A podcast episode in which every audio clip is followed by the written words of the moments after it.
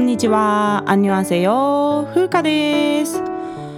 今回はちょっとお知らせ会になるんですけれども先週の歌会の最後に今週から YouTube の歌詞の表示の仕方を変えますというふうにお知らせしたんですけれども今回はですねこれをなぜ変えるのかっていう理由をお話ししてまいります。これまで私は YouTube の歌唱動画に原曲の韓国語歌詞をまず入れてその下に自分で翻訳したオリジナルの日本語歌詞を入れて動画を作っていたんですけれどもこれが実は著作権の侵害にあたるっていうことが判明しました。で私これを知らずにねやってしまっていたんですがちょっと著作権関係のことを調べていたら著作権の中には翻訳権という権利があるそうなんです。でそれは自分の作品を勝手に翻訳されない権利のことなんですね。なので著作権を持っている人の許可なしに勝手にオリジナルの翻訳というのをしてしまうと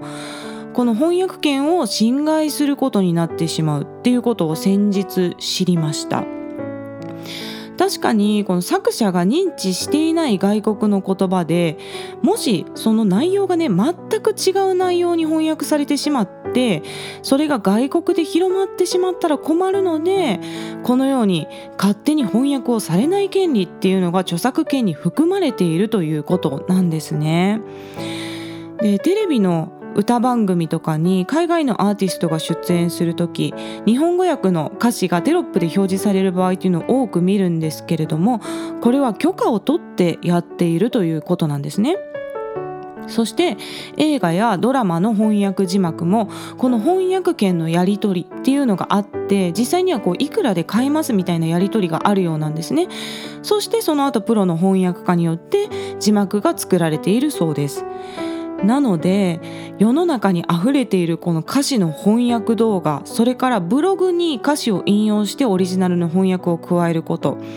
あと SNS とかでよく見るんですけれども海外のバラエティ番組に翻訳をつけたりとかまた芸能人の SNS の投稿文の翻訳などをこう自分たちでね自由にしているっていう場合をよく見かけるんですけれどもこれ著作権保有者の許可を得ずにやっている場合は全て翻訳権の侵害にあたるそうなんですね。でまあおそらく世に出回っているもののほとんどは許可を得ていない状態だと思うので実はねこれやってはダメっていうものがもう世の中にたくさん出回っちゃっているというような状態だそうです。そしてこれがなぜこんな野放し状態になっているかっていうとですね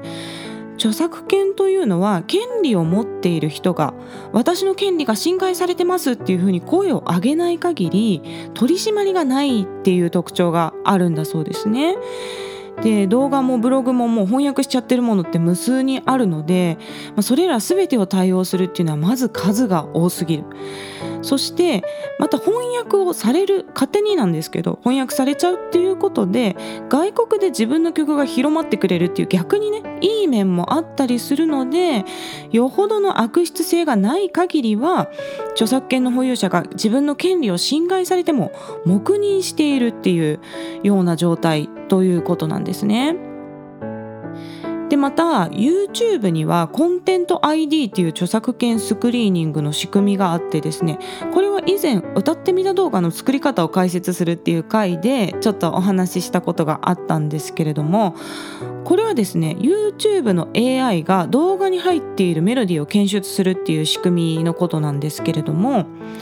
この YouTube のコンテント ID に登録されている楽曲のメロディーを動画内で使用すると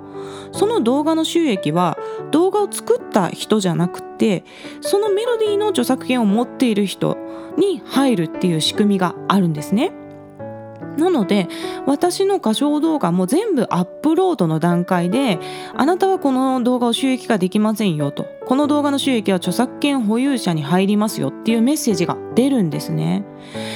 でなので誰かが自分の曲を歌ってくれたり勝手に作った翻訳動画であってもそれを再生してくれたら著作権保有者に収益が入るっていう仕組みになっていることもあって、まあ、YouTube 内では黙認されているという面もあるようなんです。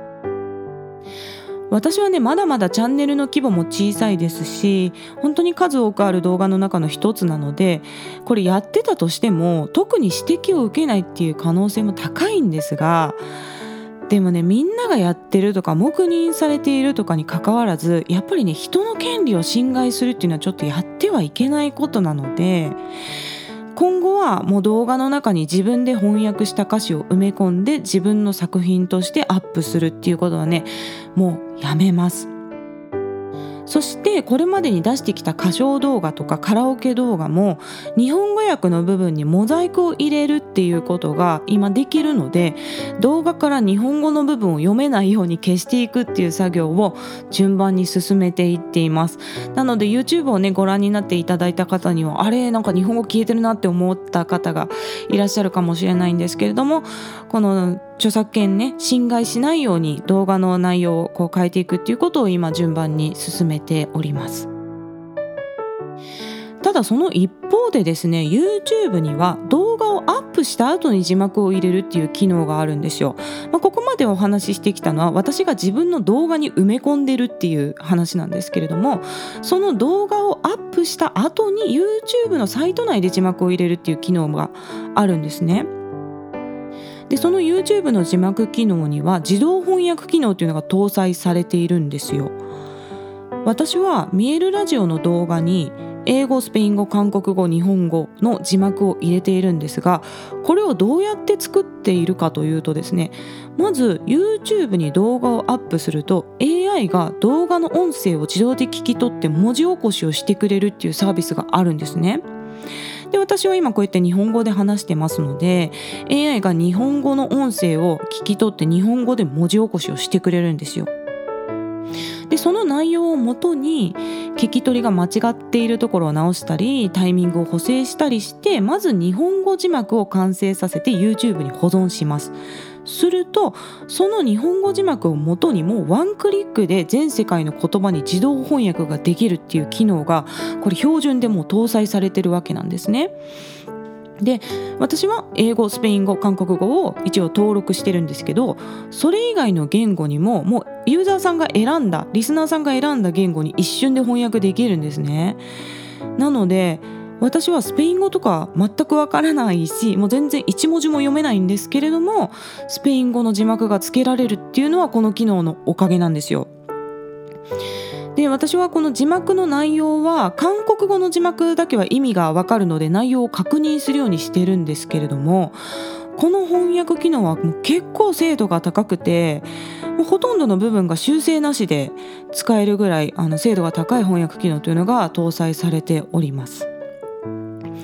ではこの YouTube に搭載されている字幕機能で歌詞を外国語に変換するっていうのもこれ翻訳権の侵害に当たってしまうのかっていう点についてはですねちょっと調べてみたんですがそもそもねあんまり世の中ではまだ議論されていないようなんですよね。まあ、専門的な法律家がこう解釈している論文とかは出てくるんですけれどもまあ、こういった点をどこまで許容するのかっていう線引きについては裁判での判例をもとに見解が積み上げられていって解釈されるっていう流れが多いようなんですね。なので著作権保有者がこの YouTube とかですね機械翻訳自動翻訳の機能を翻訳権の侵害だっていうふうに訴えるっていうケースが複数起きない限りなかなかこの自動翻訳は OK ですよとかいうところの線引きがされないのかもしれないなというふうにちょっとこれはね個人的なあの今回いろいろ調べた結果でそのように考えたんですね。なので今回いろいろ検討した結果もう動画の中に埋め込むのは韓国語の歌詞のみとします。そして韓国語以外の言語の字幕に関してはもうあくまで YouTube が提供している字幕機能の範囲内でのみやるっていう方針にしました。なので日本語のね字幕を見たい方はもう YouTube の字幕機能の方から日本語を選んでいただくようにお願いいたします。このように既存の作品をね使わせてもらう時っていうのは常にやっぱり著作権侵害については気をつけなければならないんですね。で私が歌会でやっている歌詞紹介っていうのもこれね歌詞を最初から最後まで全部読み上げてそれだけで1エピソード作るみたいなことをしたらこれダメなんですよ。他人の作品を丸パクリして自分の作品として出してるっていう判断になって著作権の侵害っていう風になってしまうんですね。で一方で既存の創作物ですね歌詞とか小説の一節っていうのを引用してそれに対して自分の意見を述べるっていうことはこれ許可されています。でこれもどこまでが引用の範囲に当たるかっていうのは明確な線引きっていうのがあるわけじゃないんですよね。例えばこう引用部分が15分のエピソード3分以内だったら OK だけど3分1秒を超えたらはい侵害ですとかそういうふうに線引きがあるわけではないんですよ。あくまで自分の言葉で語っている中の一部に歌詞の引用部分があってそれに対して解説をしたりとか自分の意見を述べているっていう形式で作られているなら許容されますよっていうことだと、まあ、解釈しているんですね。